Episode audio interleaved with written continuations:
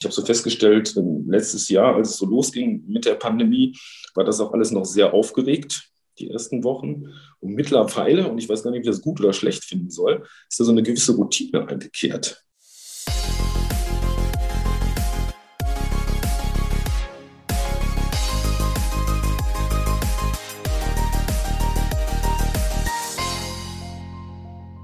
Heute zu Gast bei mir im Podcast ist Klaus Rosen vom Caritasverband Mörs-Xanten. Dort ist Herr Rosen Fachbereichsleiter für drei sehr, sehr spannende Themen, gerade jetzt während der Corona-Pandemie, nämlich Fachbereichsleiter für Kinder, Jugend und Familie. Hallo, Herr Rosen. Guten Morgen, Herr Schneider. Ich habe mal nachgeguckt, als äh, Caritas-Mitarbeiter, sind Sie damit eigentlich per se ein Gutmensch? Boah, so weit würde ich nicht gehen an dieser Stelle. Also ich glaube schon, dass ich da sehr bemüht bin, ein Gutmensch zu sein, aber ob das immer klappt, sollen dann vielleicht andere bewerten. Ich wollte sagen, ich komme nämlich drauf, weil ich auf der Internetseite des Caritas-Verbandes die Losung oder so eine Kampagne im vergangenen Jahr gesehen habe, äh, äh, wir sind gerne Gutmenschen oder äh, ne, Gutmensch sein. Wenn man das sein will, landet man dann automatisch bei der Caritas oder wie sind Sie dazu gekommen? Eigentlich rein zufällig bin ich bei der Caritas gelandet. Also ich bin äh, nach einer Ausbildung zum Heilerziehungspfleger bei den Caritas Werkstätten beschäftigt gewesen. Habe dann äh, ein Studium der Sozialpädagogik absolviert und bin dann ähm, ja, beim Caritasverband gelandet. Also eigentlich immer kirchlicher Träger, immer katholischer Träger.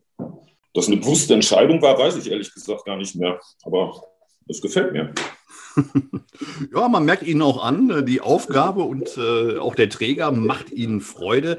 Mal so zur Einordnung, wenn den Caritas-Verband Mörs-Xanten nicht kennt, äh, wie groß ist Ihr Verband und vor allen Dingen, was gehört alles in Ihren Fachbereich? Also was verbirgt sich hinter Kinder, Jugend und Familie beim Caritas-Verband Mörs-Xanten?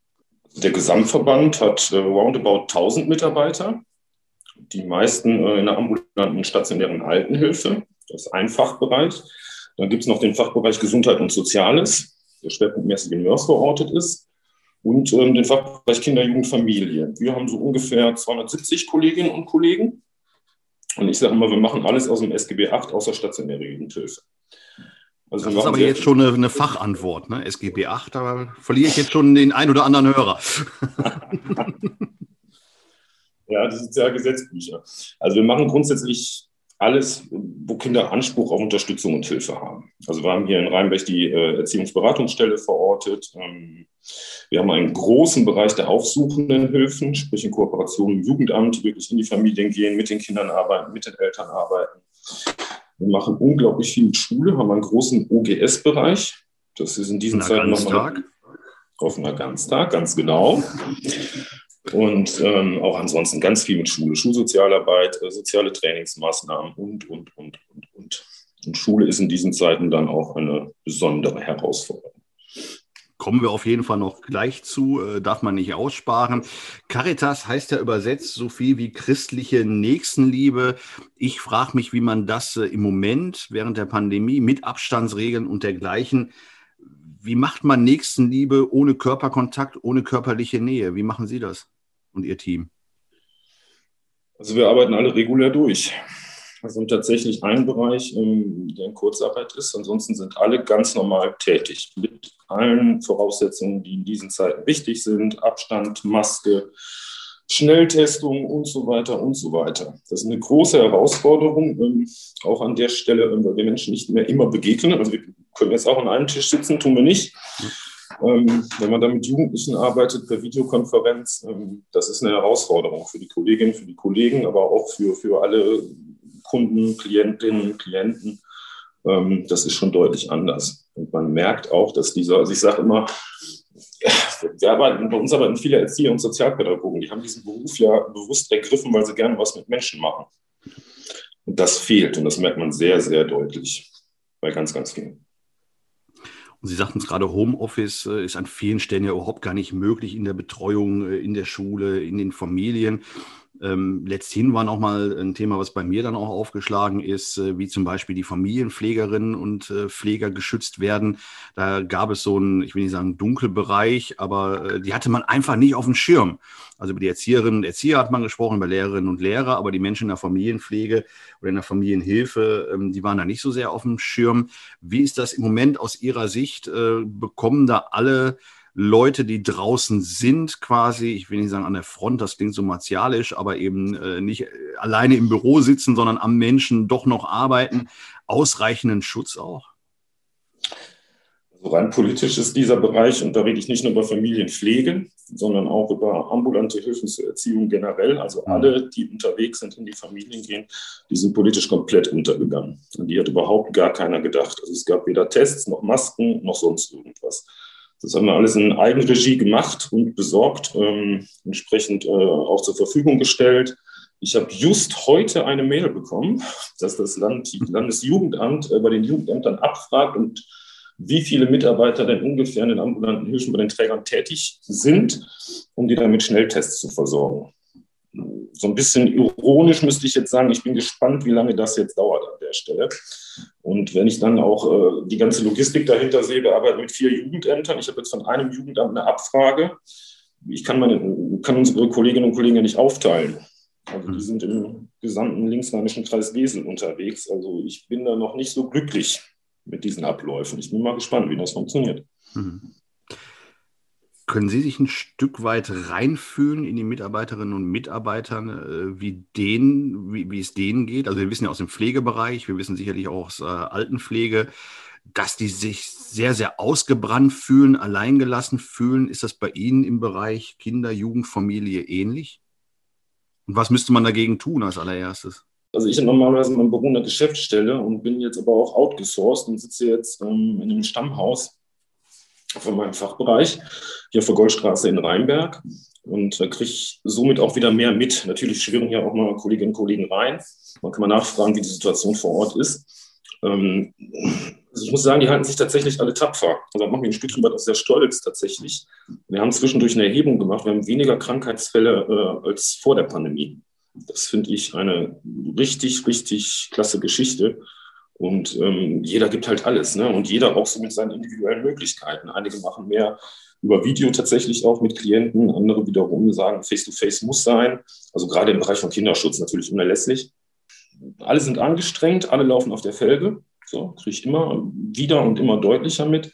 Und was auch benannt wird, ist so ein bisschen so eine Hoffnungslosigkeit tatsächlich. Irgendwie kein Licht am Ende des Tunnels. Mhm. Das ist äh, so das, was, glaube ich, ganz, ganz viele Menschen im Moment anstrengt. Und das merken wir hier auch. Also kann ich über mich auch sagen. Ja. Das ist dann zwischendurch einfach auch schwierig. Ja.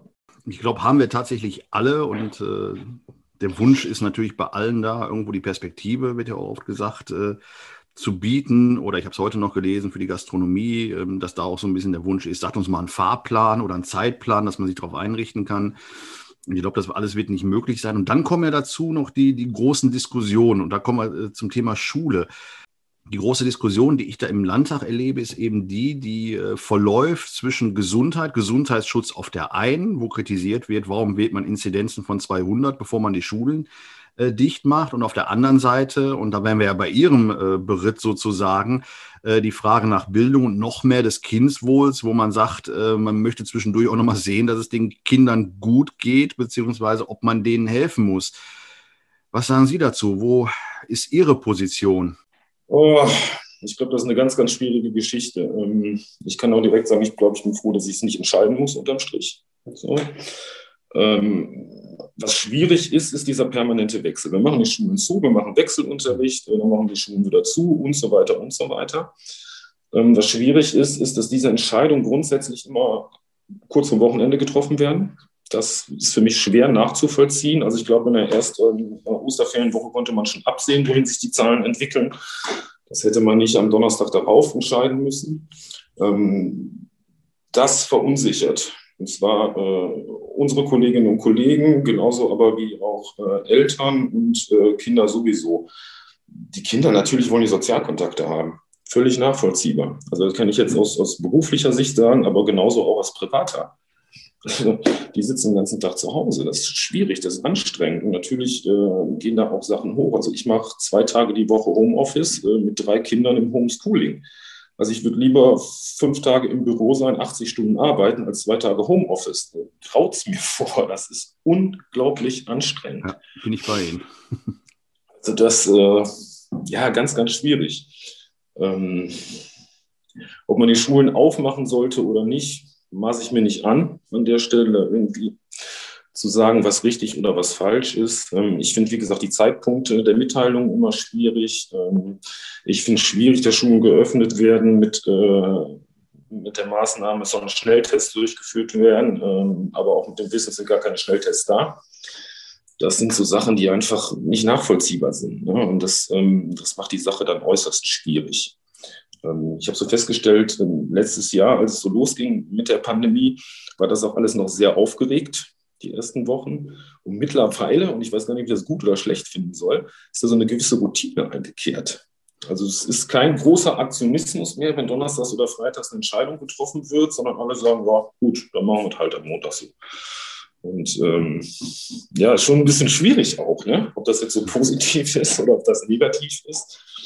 Ähm, aber Kinder brauchen auf jeden Fall Sozialkontakte, das steht völlig außer Frage. Das sehe ich schon so. Ob man da den Kinderschutz so weit nach vorne als Argument schieben sollte, weiß ich ehrlich gesagt nicht. Also ich glaube schon, dass äh, Lehrer, dass ähm, unsere Leute, also alles, was in Schule tätig ist, ich sage mal, ihre Pappenheimer ganz gut kennen und eigentlich ganz gut wissen auch, wo muss man vielleicht mal mehr Kontakt halten. Mhm. Ähm, dafür muss man nicht alle Kinder in die Schule holen. Dafür kann man Schulsozialarbeit nutzen. Wir haben viele engagierte Lehrer, äh, die telefonieren. Wir haben auch Lehrer, die einfach mal zu Hause rumfahren.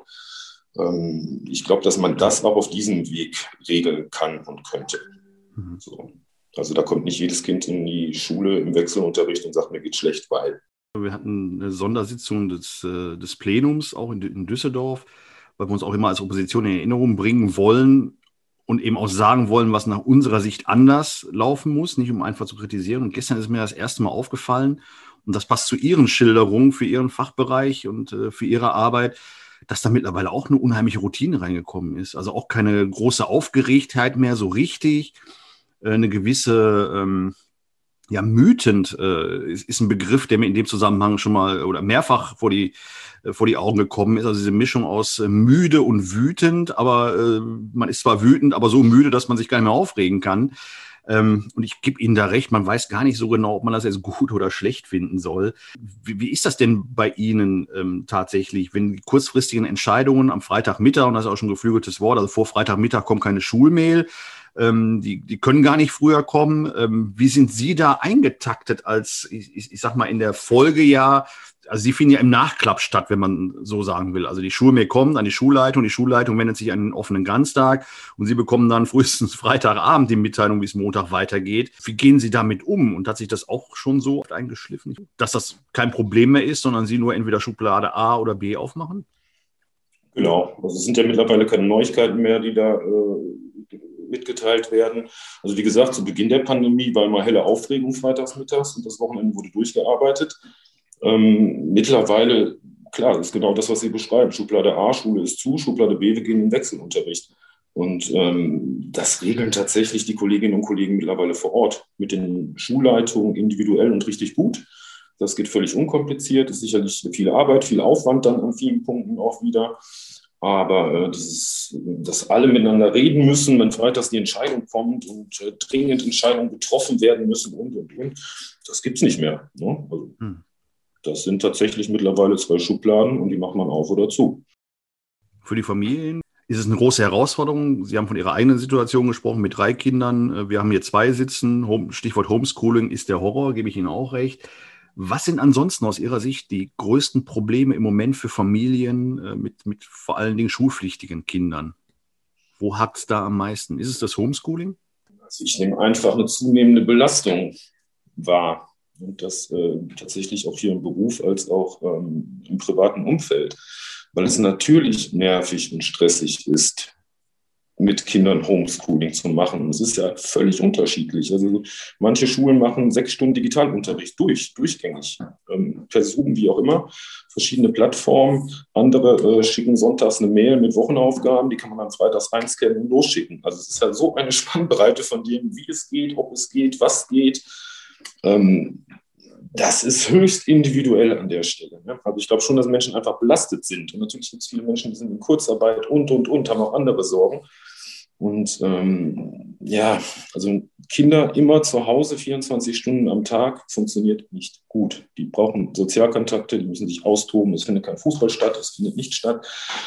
Klar tut das Thema nicht gut. Also darüber, glaube ich, muss man auch gar nicht diskutieren. Ja. Ähm, aber es gibt ja auch immer noch mehr Parameter, weil einfach Sachen nicht, nicht, nicht nachvollziehbar sind, auch nicht für Eltern. Also was ich mal so als Beispiel habe, ist, als Herr Stamp am 1.3. mitgeteilt hat, äh, die Landesregierung übernimmt nicht 50 Prozent der Elternbeiträge für den Februar. Also die Mitteilung am 1.3. fand ich schon stark. Und das hat letztendlich dazu geführt, dass wir Essensgelder einziehen müssen, dass wir Beiträge einziehen müssen, die Kommunen ja auch, obwohl die Eltern alles richtig machen, die lassen ihre Kinder zu Hause. Wir machen auch alles richtig, alles geht in Schule und arbeitet. Äh, die Gruppen werden getrennt, äh, werden gleich gehalten und, und, und, und, und. Also wir haben vollen Personaleinsatz in Schule. Und das führt im Endeffekt dazu, dass wir alles richtig machen, die Eltern machen alles richtig, aber wir müssen uns mit den Eltern streiten, weil die natürlich nicht nachvollziehen können, dass sie für was bezahlen, wo sie gar keine Leistung für kriegen. Das kann ich total gut verstehen. Also diesen Elternbrief, den ich da zusammengezimmert habe, ähm, natürlich habe ich mich schwer damit getan. Aber das sind so Sachen, die einfach auch nochmal oben drauf kommen. Ja? Und das ist natürlich eine finanzielle Mehrbelastung und ist auch nicht nachzuvollziehen. Also mit gesundem Menschenverstand ist es nicht nachzuvollziehen. Ja, was soll ich dazu sagen? Also auch unsere Forderung ist an der Stelle, äh, dass das Land eben auch mit rein, also Land und Kommune zusammen diese Kindertagesstättengebühren auch äh, erstatten müssen. Weil da, wo keine Leistung ist, also im, im Sinne von, dass die Eltern die abrufen können tatsächlich oder wollen ja auch, ähm, wo die Leistung nicht ist, kann man sie auch nicht äh, bezahlen lassen. Ist einfach so. Ähm, wir haben Kommunen, die es äh, übernehmen, auch komplett, das hm. auch mitgeteilt haben, und wir haben Kommunen, die es nicht tun. Das heißt, ich war von einem Ort in den anderen und äh, die einen Eltern bezahlen und die anderen Eltern bezahlen nicht. Also das ist auch wieder so ein Flickenteppich, äh, der auch nicht nachzuvollziehen ist. Mhm. Definitiv nicht der aber nur vom Land zu lösen ist, weil von den Kommunen, die es nicht machen, äh, weiß ich, dass sie ganz klar sagen, wenn wir das jetzt tun, meint das Land äh, eben nicht mehr übernehmen zu müssen. So, und das mhm. passiert ja leider an, an, vielen Stellen so, nach dem Motto, das Problem hat sich schon geregelt, äh, dann brauchen wir als Land da kein Geld mehr zu geben, aber da liegt eben der Schlüssel. Das ist die eigentliche Sauerei. Ja, und es ist auch äh, dann mitzuteilen, ähm, unter Umständen können wir im Juni nochmal gucken, ob wir dann für Februar Beiträge erstatten, finde ich auch. Äh, Hilft den Leuten nicht. Kann auch so drüber nachdenken. Ja. Kommen wir nochmal zurück äh, zu den Familien. Ähm, haben Sie das Gefühl, dass es äh, die, die Probleme bei allen Familien die gleichen sind oder kommen, also andersrum gefragt, kommen alle Familien gleich gut und gleich schlecht durch diese äh, Pandemie oder gibt es Familien, denen es leichter fällt und was sind so ja, deren Rezepte oder deren Vorteil? Stichwort beispielsweise beim Homeschooling, äh, wenn ich drei Kinder habe, brauche ich auch drei digitale Endgeräte. Wenn ich die nicht habe, ist der Stress äh, ja größer als bei einer Familie, wo drei Kinder, drei Kinderzimmer, drei Vollausstattungen. Sind das ja, so Punkte? Klar, Infrastruktur spielt sicherlich eine Rolle. Also ich glaube schon, dass die meisten mittlerweile tatsächlich halbwegs ausgestattet sind. Aber es kann sich natürlich auch nicht jede Familie drei Notebooks leisten. Da muss man einfach mal so sehen. Und ähm, wir reden immer über, über, Bildungsarmut und so weiter und so weiter. Ähm, Gleichberechtigung an der Stelle. Das ist in diesen Zeiten natürlich noch mal schwieriger. Natürlich gibt es auch Kinder, die sind komplett allein zu Hause. So, weil die Eltern beide arbeiten müssen. Und äh, die gehen dann nicht in eine Notbetreuung oder ähnliches. Es ist natürlich schwer äh, zu kontrollieren, was passiert denn da den ganzen Tag über. Ähm, gerade auch ähm, ja, ich denke, Menschen, die eh ein bisschen eher bildungsfern sind an dieser Stelle, tun sich natürlich auch nochmal deutlich schwerer damit. Und äh, wir verlieren Kinder, das ist definitiv so. Also da gibt es ja mittlerweile auch erste Erhebungen, äh, dass bei Digitalunterricht ähm, Kinder faktisch nicht mehr erreichbar sind. Und ähm, diese Zahl, die wird größer. Und ich glaube, dass die große Arbeit tatsächlich in dem ganzen Bereich erst beginnt, äh, wenn die Pandemie vorbei ist. Weil äh, dann werden viele Sachen aufplöppen, die jetzt hinter verschlossenen Türen passieren. Sehr schönes Stichwort, äh, um zum Schluss des Interviews, des Podcasts äh, nochmal auf einen kleinen Ausblick zu kommen. Wenn die Pandemie zu Ende ist, äh, das Ganze ein Stück weit äh, abgehakt ist und wir eine gewisse Normalität zurückhaben, was glauben Sie, wie wird sich Ihr Fachbereich mit Kinder, Jugend und Familie in der Arbeit, in der inhaltlichen Arbeit, und Sie haben ja gerade schon so einen kleinen Hinweis gegeben, äh, den vielleicht nochmal ausformuliert, wie wird sich diese ähm, Arbeit ändern? Was wird die Aufräumarbeit sein, die Sie dann zu leisten haben oder vor der Sie sich dann äh, quasi sehen? Also ich glaube, was sich verändern wird, ist, dass die Arbeit deutlich digitaler jetzt schon geworden ist. Ich glaube, äh, das wird sich auch durchziehen. Also das möchte ich mal so als positiven Aspekt benennen. Wenigstens ähm, das. Wenigstens das. Ansonsten glaube ich, dass wir mit vielen Kindern und Jugendlichen zu tun haben werden, die abgehangen sind ein Stückchen weit. Ähm, ich glaube, dass es viele geben wird, die sich schwer tun, wieder in so einen Alltag reinzukommen. Also tatsächlich klassisch, ich stehe morgens um halb sieben auf, äh, Frühstück waschen und ab zur Schule. Ich denke, dass das tatsächlich ein Angang wird für einige. Und ähm, ich stelle auch so fest, dass die Jugendhilfezahlen nicht unbedingt steigen, ähm, zumindest nicht in allen Bereichen. Ich glaube, das ist nochmal schwierig an der Stelle auch. Also ich habe so ein bisschen die Befürchtung, dass dann irgendwann richtig was aufplöppt. Und wir haben natürlich auch äh, Kinder und Jugendliche, die wir an Schulen begleiten, weil sie in irgendeiner Form benachteiligt sind. Ähm, denen fehlt im Moment natürlich auch ganz viel. Und ähm, ich glaube, was auch eine große Aufgabe wird, ist soziales Lernen. Ja, natürlich viele Kinder und Jugendliche haben, äh, die ein Jahr faktisch kein soziales Lernen mit Gleichaltrigen gehabt haben. Und äh, das wird eine schwierige Geschichte. Mhm. Weil ähm, ich glaube, sowas kann man nicht so leicht aufholen und auch nicht äh, in einem normalen Schulbetrieb. Ich denke, da gehört viel, viel mehr zu an der Stelle. Und ich glaube schon auch, dass das äh, dann tatsächlich auch an den außerschulischen Mitarbeitern kleben bleibt. Nicht nur bei uns, sondern ähm, auch bei allen anderen Trägern. Und das wird eine große Herausforderung, wenn ich allein überlege, bei uns und beim großen Bereich der sozialen Trainingsmaßnahmen an Schulen, der liegt seit einem Jahr brach. Und ähm, wenn ich dann überlege, wie viele Kinder wir da im Vorfeld aber über die Jahre erreicht haben, die wir jetzt nicht erreichen, ähm, das wird nicht ohne Konsequenzen bleiben, da bin ich mir ziemlich sicher. Würden Sie so weit gehen zu sagen, dass die Corona-Pandemie eine verlorene Generation produziert? Boah, verlorene Generation finde ich ist ein großer Begriff, ein sehr großer Begriff. Ähm, nein, glaube ich nicht, glaube ich nicht. Also wäre jetzt nicht meine Einschätzung, wenn es jetzt noch zwei, drei Jahre so weitergehen würde, dann äh, würde ich es wahrscheinlich anders sehen. Das hoffen wir jetzt aber mal nicht. Aber natürlich wird es Sachen geben, die aufzuarbeiten sind, ähm, die nachzuholen sind. Und äh, da ist ja wirklich nochmal der, das Einfachste ist ja nochmal äh, schulische Inhalte. So, natürlich ist das digital nicht so möglich wie im Präsenzunterricht. Natürlich kann man Sachen nicht so kontrollieren.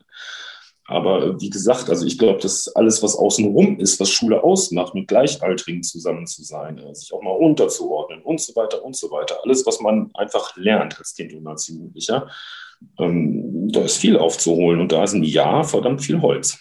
Sagt Klaus Rosen vom Caritasverband Mörsk-Sanden. Dort ist er Fachbereichsleiter Kinder, Jugend und Familie. Herr Rosen, vielen herzlichen Dank, dass Sie sich, äh, wir haben das im Vorgespräch gerade festgestellt, in einer Zeit, wo wirklich viel zu tun ist, wo, wo es viele Nachfragen gibt, auf die es vielleicht nicht immer eine Antwort gibt, äh, aber die Zeit genommen haben für dieses Interview. Ihnen herzlichen Dank und äh, vor allen Dingen weiterhin, ja, was wünscht man? Viel Erfolg und Gesundheit vor allen Dingen.